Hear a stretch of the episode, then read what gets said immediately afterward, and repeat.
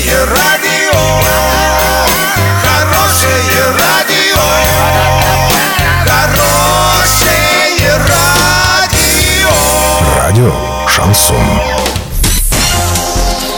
Новостями к этому часу Александра Белова. Здравствуйте.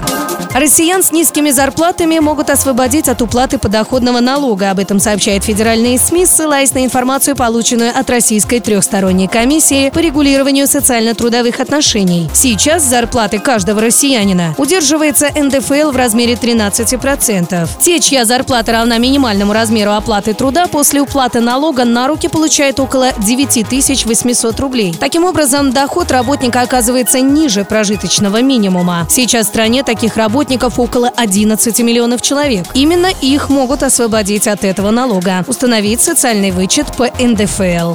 Киноцентр Орск приглашает в кино. Сегодня в прокате «Миллиард» 12+, «Хеллбой» 18+, «Пушистый шпион» 6+, «Краматорская 8Б», телефон 340 040.